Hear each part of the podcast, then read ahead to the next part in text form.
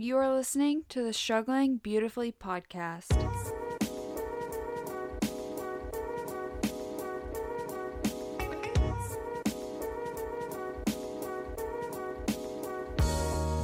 Don't forget, whatever stage of life you're walking through, or sometimes stumbling, it's important to look above and anchor yourself to the one who controls it all. The best part of life is finding your people, people who will walk with you through the fire. That's what we're here for daily inspiration, burning questions answered, and how to always look above. I'm Brooke. And I'm Peyton, and we are Struggling, Struggling Beautifully. Hi, guys. Welcome back to the Struggling Beautifully podcast. I'm so glad to see you today.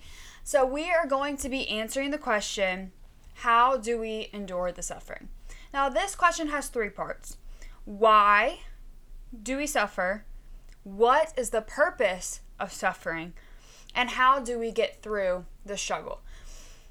This is an amazing question, and I'm so glad you asked it because I have been learning about this this last week. Um, and it's really a beautiful message to see what God is doing through our struggles. Um, so, why do we struggle? Why is there sin in this world? Why do we hurt? Why does bad things happen to good people? And I think this is a very good question, but it ultimately comes down to sin. God created earth without sin but we chose to sin. Therefore, we knew life and death. You know, if you know the story of Adam and Eve, it talks about how God told them not to eat of this tree because they will know good and evil. And Satan tempted Eve and told them, You surely will not die. And so it first came by us questioning God and not trusting God, and then falling into that sin, and that brought forth painful childbirth, death, all of these things because of our sin. You can even bring it further on to the three categories of sin have you ever suffered from someone sinning against you? Um, within relationships, I think that's my biggest thing. Is in my past, like you know, I have been in all of these different relationships with people who did not know the Lord, and because of their past and their sinfulness, and what you know as like being toxic, it affects you and it hurts you and it leaves an imprint on your life. How has your sin caused you to suffer? Maybe you're like me and my impatience has called me caused me to suffer because of my impatience towards God himself. Um it's another way. So sin even comes through cancers and the coronavirus because we sinned. Death came into this world. Sin was not a part of God's initial design for us, but with free will, we chose to sin, and that's what brought all of this tragedy into this world. But that's why God has become our hope. Um, and then you go into thinking, well, if God's a good God, why does He allow us to suffer? Have you ever felt like if you are suffering, have you ever felt like maybe God's mad at me? Um, why is God doing this? Why does He feel distant from me? And I think that's a question that I personally have had myself.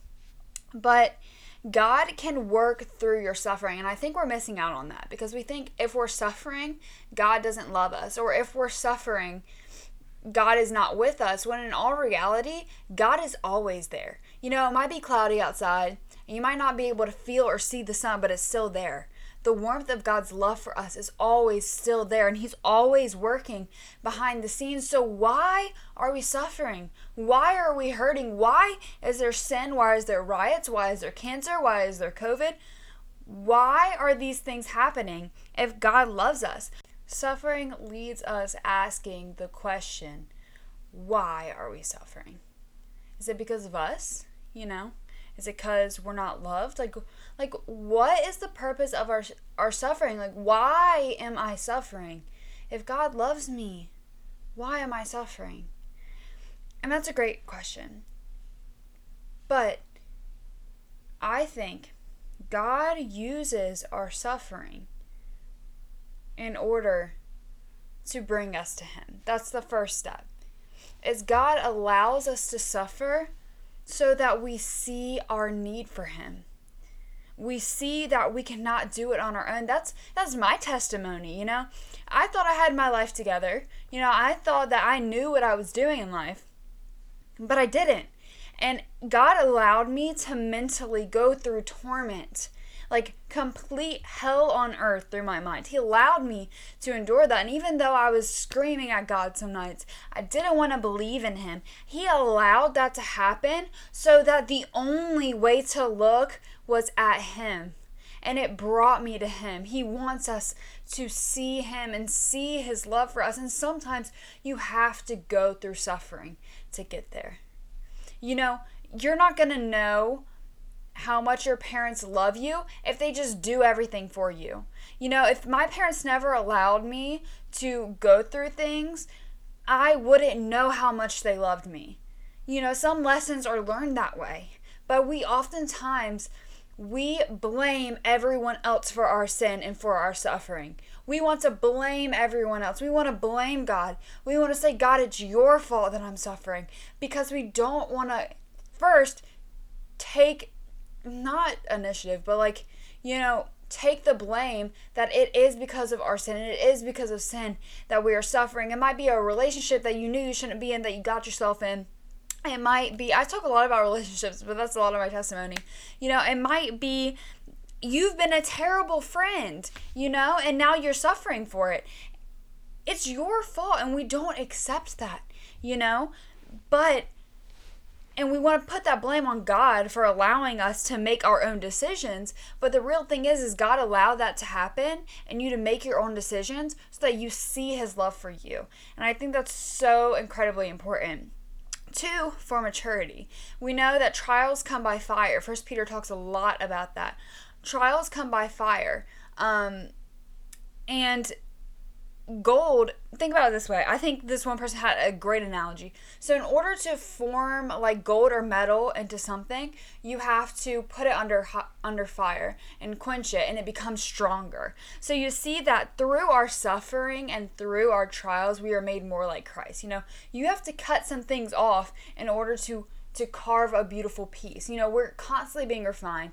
We are dying to ourselves. So there has to be suffering and trials in order for us to become like Christ.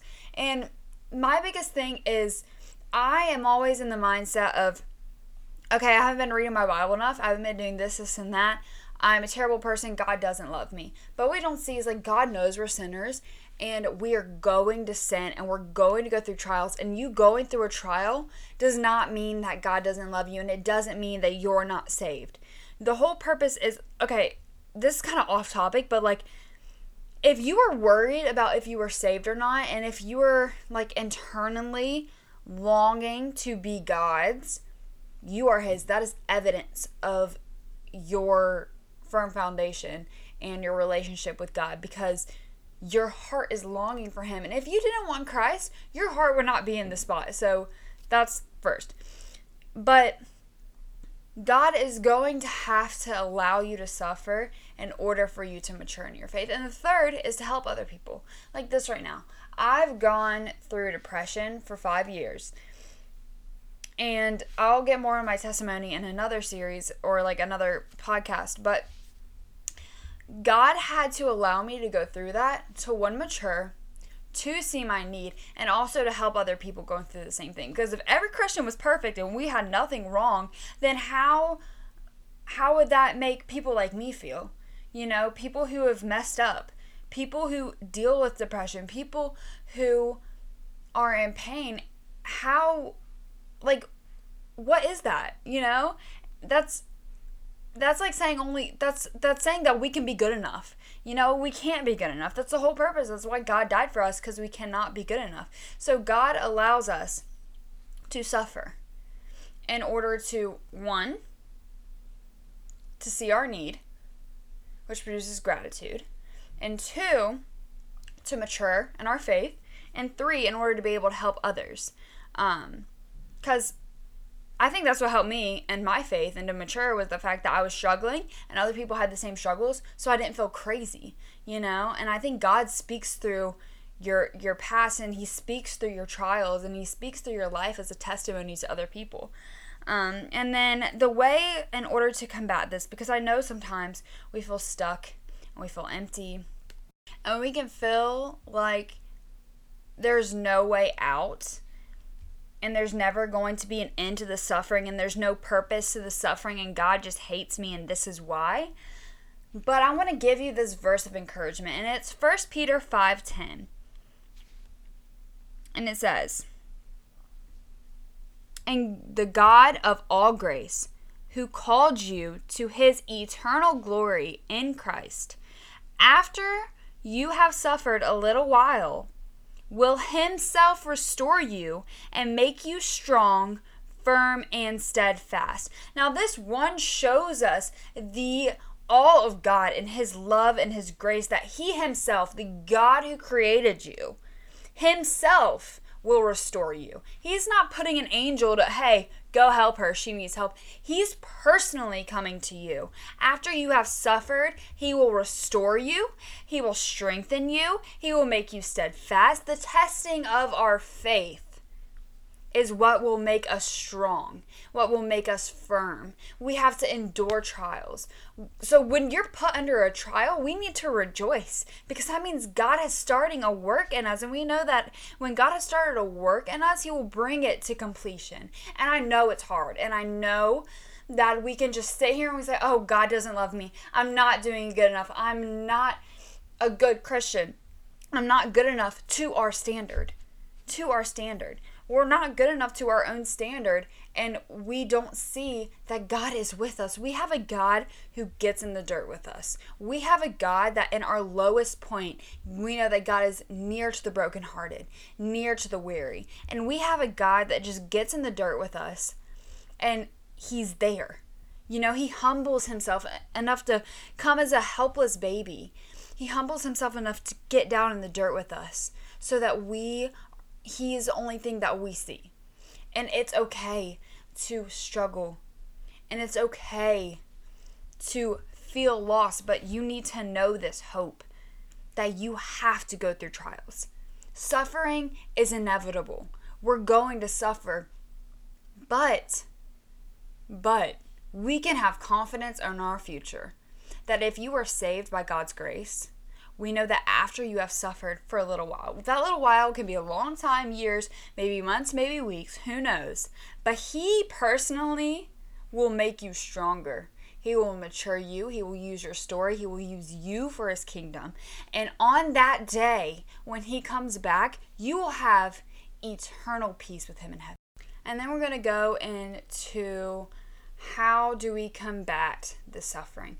One, I think it's through perspective change, knowing that even though we can't see or maybe feel God, knowing that He's here and He loves us, and we have a God who, even though He knew He was going to raise Lazarus from the dead, He still wept over him because He loves us. So that is the God that we are serving and that we love and that we follow. So, one perspective. Two is prayer. Prayer, staying in a relationship with God, being able to bring whatever it is that you're struggling with me, it's my impatience being able to bring it to Him even when you don't feel you don't want to, and praying truth onto that. Three, reading the word and being able to have the word speak truth over your situation. A lot of times, depression, intrusive thoughts, that is an attack from the enemy on your soul and it's a trial. And so we need the word to speak truth on our situation. Four, community. You don't know how much a community can lift you up. A Christian based community with truth being their center can bring you to get through those struggles, to be able to speak to someone and the fact that they all have Christ in their heart, that that God can reflect himself through them. Um, and that's pretty much all that I have is your perspective, prayer, getting in the word, and being in a community. I think those are the four biggest steps in order to combat this struggle. And just knowing that you're not alone. I recommend listening to um, uh, Jennie Allen's Get Out of Your Head podcast if you have a lot of intrusive thoughts or depression because it is an attack on your soul. And we need to realize that and that it's always a spiritual battle. Whether that's doubt, anything, it's all a spiritual battle. But within prayer and truth and community, We can get through this. So I love you guys. I hope you have a great rest of your week. And I hope this brings you confidence that you can look at your future and know that God has it. It's not dependent on you and your emotions, it's dependent on God and His glory. Um, so have a great week, guys. I love you.